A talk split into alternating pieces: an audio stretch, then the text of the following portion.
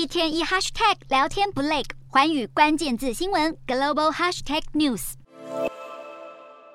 日本总务大臣四田忍在二十号晚上提交辞呈，由松本刚明接下职位。四田成为岸田内阁这一个月来第三位下台的阁员。四田的政治团体接连爆出有大约三年的政治资金收支报告出现了问题，在报告里面，数名的会计负责人实际上已经死亡。遭到揭露后，面临大片抨击声浪。岸田政府从二十一号要开始审查今年度第二次补充预算案，在野党不断要求四田辞职，自民党内部也担心四田的风波会影响到预算审议进程。随着批评声逐渐升高，首相岸田也认为四田不再适任。岸田八月时才完成了内阁改组，最近一个月内却连走三人。每日新闻在四田请辞的同一天公布最新民调。显示岸田内阁的支持率是百分之三十一，虽然比十月下旬回升了四个百分点，但其中百分之七十的受访者都认为先前请辞的人，连同四田在内，的确都该走人。还有百分之四十三的受访者也希望岸田早日下台，期盼他尽可能续任的只占百分之十四。日媒形容内阁不断变动的异常事态将会重创岸田政府，